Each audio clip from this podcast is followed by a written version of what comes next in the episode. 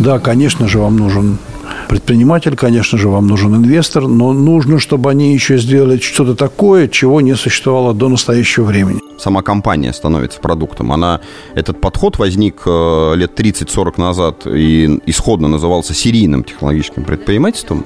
А, до какой вообще степени э, можно не думать о костах? Где тот предел? Потому что если не думать о, о костах, можно, в принципе, наверное, очень много денег потратить. Ну, это такое доведение мысли до абсурда. Значит, э, безусловно, не существует никакого бизнес-процесса, в котором косты не имели бы вообще никакого значения. Так не бывает. Мысль, не надо это как-то контролировать? А давайте вот ровно в обратную сторону. Ответ – не надо. Не надо. У нас, знаете, есть две, есть две концепции. Одна концепция – все воруют, давайте всем запретим. Есть вторая концепция – есть нормальные люди, давайте поможем им работать. Наносвод. Подкаст Анатолия Чубайса. А, всем здравствуйте. Это подкаст Анатолия Чубайса «Наносвод». Сегодня мы говорим про инновационную экономику с самим Анатолием Чубайсом и Денисом Ковалевичем, сооснователем и генеральным директором группы компаний «Техноспарк». А можно я поправлю? Да. Мы говорим с самим Денисом Ковалевичем и Анатолием Чубайсом. Хорошо. Добрый день. Добрый день. Денис Ковалевич, акционер и генеральный директор компании «Техноспарк». Она учреждена партнерством частных предпринимателей подмосковного города Троицка и Фондом инфраструктурных и образовательных программ «Роснана». Компания создает технологические стартапы с целью их дальнейшей продажи корпорациям, предпринимателям и фондам. Первый вопрос я вам обоим задам, и мы посмотрим, как будут отличаться ваши ответы. Что такое инновационная экономика? Денис, надо, чтобы вы начали. Да, мне кажется, что две вещи – Первое – это такая ситуация, когда предприниматель достигает прибыль только за счет использования технологий. Это первый момент. А второй момент, а, э, он связан, на мой взгляд, с тем, что предприниматель извлекает прибыль только из добавленной стоимости, то есть после инвестора. Вот когда эти два момента соблюдаются, тогда это можно назвать инновационной экономикой. То есть это прибыльная экономика? Ну, это то, что, безусловно, прибыльно. И, ну, если рассмотреть любую отдельную компанию, то она может быть в разной стадии. Но в целом, конечно же, не может быть экономика без добавленной стоимости. Так вот, эта добавленная стоимость, ее причина – это использование технологий. На мой взгляд, в этом определении, которое давал Шумпетер, когда говорил, что вообще-то предпринимательство – это только технологическое предпринимательство. Ну, я его так, по крайней мере, читаю. Йозеф Шумпетер – австрийский и американский экономист, политолог, социолог и историк экономической мысли – Экономическое новаторство – функция индивидов, которых Шумпетер называет предпринимателями. Предпринимательство предполагает отход от обычного движения по течению, требует творческого подхода и поэтому связано с особенностями личности предпринимателя.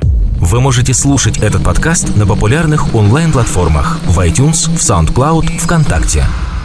Ну, мне Оба определения понятны. А, первое нравится, второе не очень нравится. Но чтобы всех окончательно запутать, я готов предложить еще два.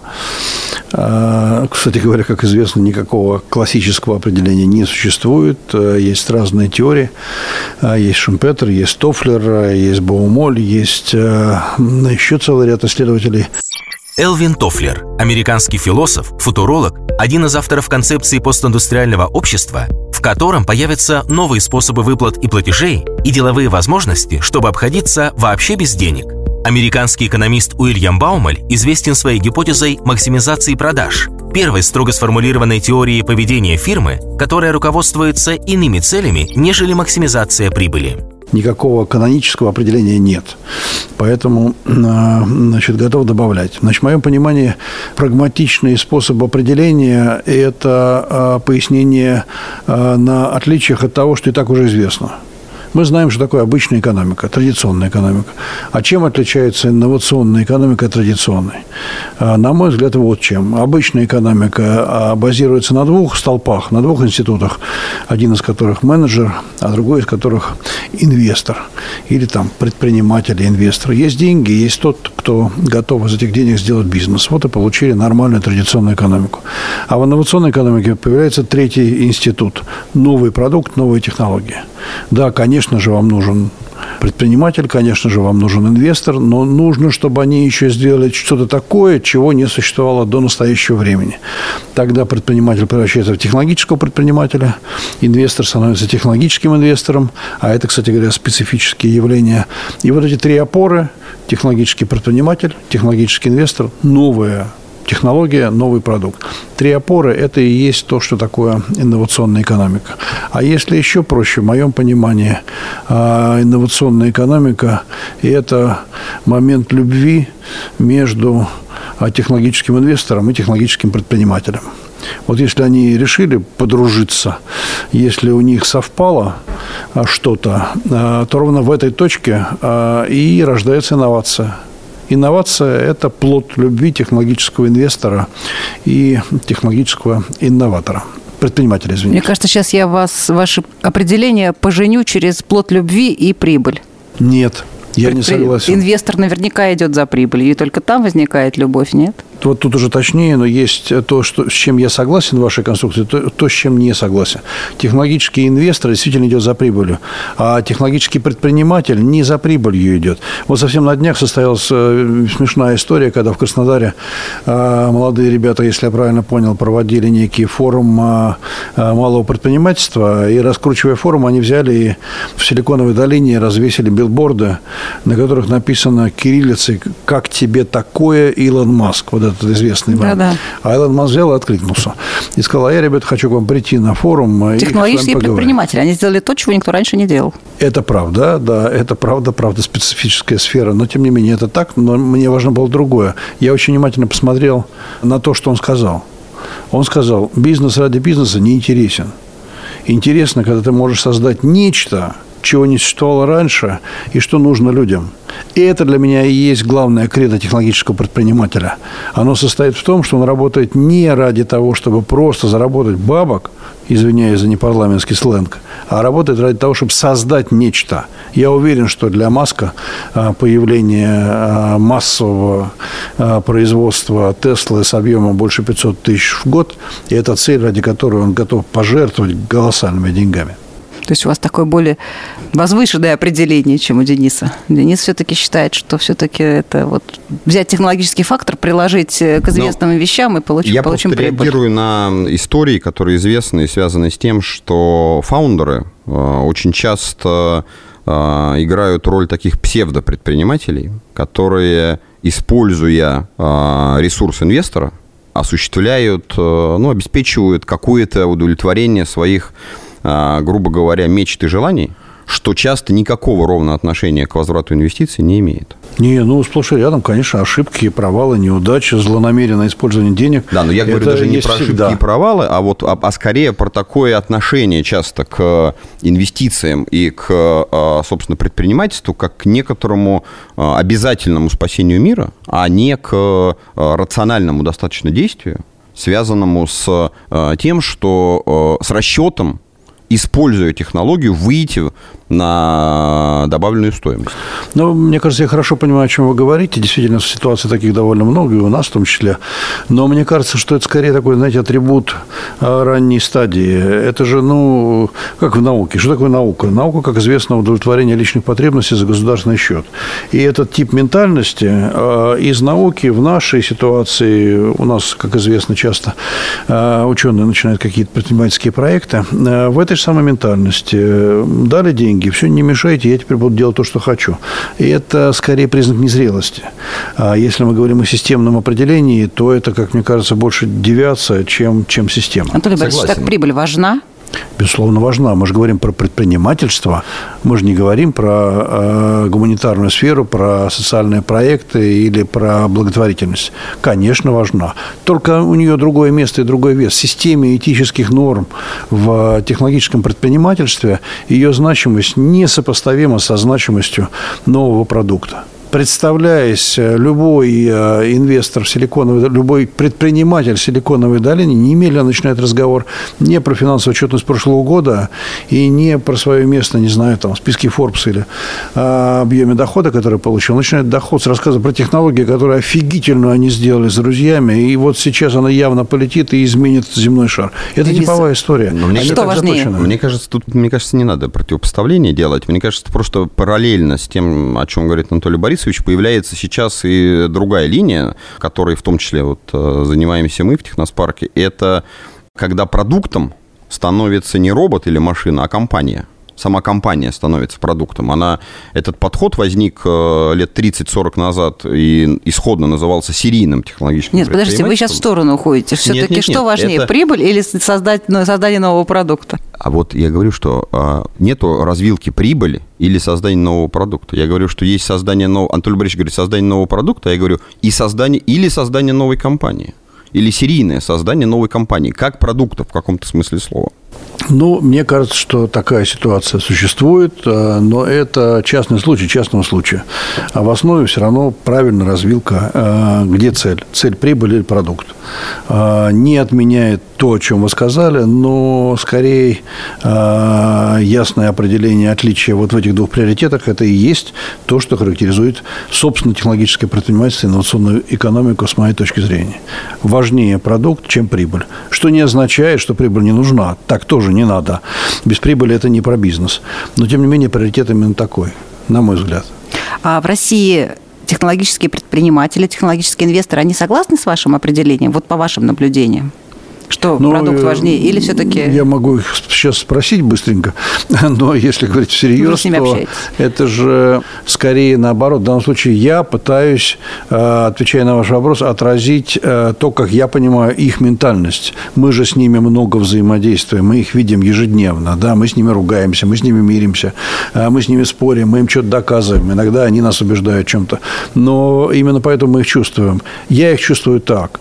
Для них создание нового продукта это важнее, чем прибыль. Хотя прибыль тоже, конечно, важна. Вы в своей лекции говорили о том, что для технологического предпринимателя а, вот чем он отличается от обычного предпринимателя? Для него не важны косты, он про них вообще не думает.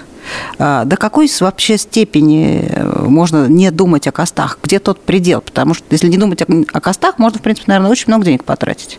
Ну, это такое доведение мысли до абсурда. Значит, э, безусловно, не существует никакого бизнес-процесса, в котором косты не имели бы вообще никакого значения. Так не бывает. Но в то же время, если с этого абсолюта уйти на реальные приоритеты, то я утверждаю, что отличие инновационного бизнеса от э, традиционного бизнеса состоит в том, что если в традиционном бизнесе задача cost-cutting, задача снижения затрат является ключевой, то в инновационном бизнесе ключевой задачей является задача time to market, время до рынка. Она важнее, чем снижение затрат. И это не значит, что затраты бесконечные, и можно тратить сколько хочешь. Это просто значит, что приоритет другой. А этим он отличается. Ну, вот сейчас как раз разворачивается скандал в Америке, вот, видимо, связанный с отсутствием контроля над костами, с компанией WeWork, WeWork когда ее основатель, э, собственно, э, они долго прикидывались технологическим стартапом, а потом, когда они опубликовали проспект к IPO, выяснилось, что они просто сеть коворкингов, которые пересдают э, помещение в розницу, берут, снимают оптом, пересдают в розницу. Причем их убытки совпали с их выручкой. И, в общем-то, инвестор Софтбанк, по-моему, находится в шоке. Это вот, по-моему, предельный случай не обращение, как не обращать внимание на косты. WeWork – американская компания по коммерческой недвижимости, которая представляет общие рабочие места для технологических стартапов и услуги для других предприятий. Основанная в 2010 году, штаб-квартира находится в Нью-Йорке. По состоянию на 2018 год WeWork управляла более чем 4 миллионами квадратных метров недвижимости. Ну, инвестор Софтбанк э, умудрился принять правильное решение и выкупить э, так называемого предпринимателя э, со всей его долей, со всеми его должностями, заплатив ему немалые деньги, чтобы просто вернуть себе возможность заниматься компанией. Теперь это теперь инвестор выполняет функцию предпринимателя. Ну да, мне кажется, так что часто это... происходит. Да, это бывает. Целом, да. Да. Кто вот. такой стратег? Но, но тут про, про, про, про косты я бы одну еще вот э, развилку ввел. Мне кажется, что одно дело обсуждение костов той деятельности, которая уже построена, а другое дело совершенно обсуждение а, стоимости, себестоимости продукта, который создается нового. Потому что, ну ведь, грубо говоря, единственное, почему произошло э, захват рынка Фордом сто лет назад, это потому что Форд э, модель Т стоила 400 долларов, а не 4000 долларов, как стоила тогда любая другая не серийная машина, потому что серийных не было. Когда мы сегодня запускаем э, гибкую электронику, мы запускаем ее только для того, чтобы делать метки в 10 раз дешевле, чем на кремнии. И в этом смысле в основе модели бизнеса технологического лежит кардинальное, часто порядковое снижение, а дальше вот как назвать? Скорее это надо называть реальной себестоимости, а не костов. Э, и только поэтому этот продукт может, грубо говоря, ворваться на рынок или раскрыть новые рынки. Потому что понятно совершенно, что продукт за 1 цент метка – это совершенно другой объем рынок, рынка, чем продукт за 10 центов. И, как бы, и вот мне кажется, это прослеживается почти во всех, э, во всех технологических историях. В роботах то же самое. Если роботы логистические 10 лет назад стоили э, там, 150-200 тысяч за штуку, то сейчас они стоят 30, э, а будут стоить 10. И вот наша компания, ну, вот которая этим занимается, она туда идет. С этим бы я абсолютно согласился. Это, безусловно, так. Когда мы говорим о том, что снижение затрат не так значимо, то мы говорим о затратах в процессе самого бизнеса, а ни в коем случае не о цене конечного продукта. Да, выстроенного да? как бы бизнеса. Создаваемый продукт, э, ну, идеально, если это, как говорит Денис, он оказался намного дешевле, это идеальная ситуация. К сожалению, чаще возникает не идеальная ситуация, а рабочая, при которой продукт стоит дороже, но его эксплуатация и использование в течение жизни жизни дает на жизненном цикле снижение затрат. Вы заменяете какой-то материал на новый, более современный, материал дороже, но вы в итоге продукт используете дольше, и в итоге вы экономите деньги. Это, к сожалению, чаще встречающаяся история. Но это правильное дополнение, я с этим совершенно согласен. Действительно говоря о незначимости или низкой значимости снижения затрат в процессе инновационного производства, нельзя эту мысль переводить на незначимость затрат для продукта, для самого. Это другая мысль. А можно эту мысль а, не, переводить в контроль над расходами, потому что когда у вас большая себестоимость чего-нибудь, вы, наверное, можете легко догадаться, что там, возможно, большая, возникает большое поле для манипуляций и, в общем, как, как это правильно называется, нецелевого расходования средств предпринимателя. И? Мысль в чем? Мысль, э, не надо это как-то контролировать. А давайте вот ровно в обратную сторону. Ответ не надо не надо. У нас, знаете, есть две, есть две концепции. Одна концепция – все воруют, давайте всем запретим. Есть вторая концепция – есть нормальные люди, давайте поможем им работать. Да, вот я все-таки за вторую, а не за первую концепцию. Давайте искать воровство там, где воруют, а не везде изначально запрещать. Если вы начнете с того, что в инновационной сфере ведете в каждом стартапе контроль, отчетность, проверки, а, стандарты, нормативы, то вы убьете ее еще до того, как она родилась. Вот этого категорически нельзя делать. А для того, чтобы обеспечить обеспечить по-настоящему совпадение интереса предпринимателя и инвестора, существуют гораздо более сложные, более серьезные механизмы. И Line Internet в венчурном фонде. Это большая сложная история. Но не надо пытаться отслеживать затраты. Это безумие. Во-первых, потому что если вас хотят обмануть, вас все равно обманут. Как мы а видели с потому, с Виворком. Ну, Виворк, кстати говоря, к технологическому предпринимательству не имеет никакого отношения. Они долго прикидывались. Как правильно было сказано. И там выяснились частные самолеты, какие-то вечеринки. Наши коммерческие друзья назвали это этот феномен вонтепренерства. О. Не энтрепренерство, а вонтрепренерство. Ну, ну, они говорят, есть такое поколение людей, они говорят, мы хотим быть предпринимателями. И они вот как бы Понятно. изображают. Здесь калька с английского и игра слов. Энтрепренер – это предприниматель. Вонт – хотеть. Получается, вонтепренер.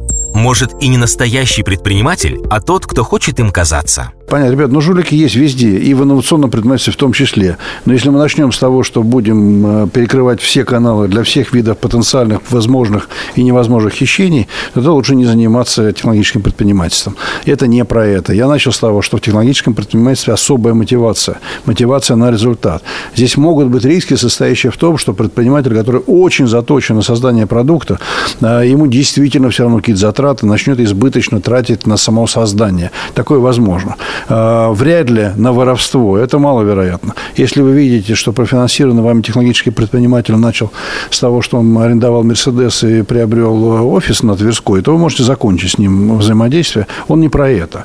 Он, как ты говоришь, вот топренер. Он топренер. Да, это просто другой вид деятельности. В технологическом предпринимательстве это не, там другие совсем критерии. Он будет сидеть у вас 18 часов в сутки у себя на работе, он будет все выходные проводить там же, у себя в гараже или в другом месте заниматься этим же. Там, там эта мотивация настолько значима, что от нее и надо отталкиваться. Ну, к тому же, мне кажется, еще есть э, один очень часто распространенный ошибочный совершенно взгляд, который многие, например, в России эксперты поддерживают даже публично, но когда называют, например, Теслу убыточной компанией. Но с формальной точки зрения в сегодняшний момент, наверное, они э, и правы, что она несет убыток. В каком смысле? В том смысле, что она продает нам товар, нам, клиентам, по той цене, по которой мы готовы его купить, но вкладывает в него больше, пока, чем получает от нас. То есть себестоимость его еще выше. И она каждый день борется за то, чтобы выйти на брейк-ивен, в операционную, в операционную устойчивость. Означает ли то, что она сегодня, то, что компания сегодня, а значит ее инвесторы субсидируют фактически каждого клиента, означает ли это, что эта компания а, фальшивка, не имеет перспектив, не должна иметь рыночную капитализацию и так далее, и так далее? Нет, конечно. А, любой продукт, который запускает технологический предприниматель на рынок, и в этом я 100% согласен с Анатолием Борисовичем, практически всегда ему в начале, теперь предпринимателю, стоит дороже, чем цена, за которую он продает. И он потом борется годами. Ну вот Маск борется с этим уже там, 5 лет за то, чтобы выйти в операционную ноль. И он выйдет, он уже там почти. Вот эти полмиллиона автомобилей в этом году, это впервые позволяет ему выйти на, на нули. Все это приносит какие-то огромные убытки, но стоит каких-то бешеных денег. Анатолий Борисович, почему? Потому что это про будущее. Потому что инвесторы, которые сегодня вкладывают в Теслу, и которые все-таки сегодня видят убытки, это называется э, на бухгалтерском языке убытки, и с этим ничего не да. поделаешь, да, они почему там, собственно, остаются? Потому что инновационная экономика – это про динамику, про создание, про процесс. И если в этом процессе будущее есть, и ты в него веришь, то ты понимаешь, что произойдет ровно то, о чем сейчас говорил Денис. Тогда произойдет прохождения брейк-ивена, тогда это принципиально повлияет на текущую рыночную капитализацию, тогда окажется, что ты получил апсайт, ради которого вот эти годы держался. А те, кто не верят, ну, собственно, они туда и не приходят. И такого рода феномены возможны только в инновационной экономике.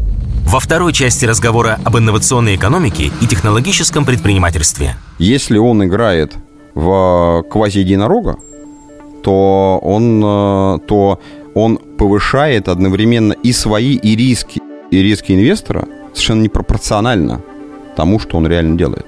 Ты раз завысил, два завысил, на третий раз до свидания. А чем отличается технологический инвестор от, от обычного инвестора? Вот раньше водились обычные инвесторы. Это вообще другой мир. Это другой мир, и это мир катастрофы. Собственно, это то, э, извините за выражение, мясо, ну или тот материал, с которым дальше работают э, венчурные инвесторы. Это критически важная стадия или нет? Или может без нее обойтись? Насколько важна почва для того, чтобы вырос лес из корабельных сосен?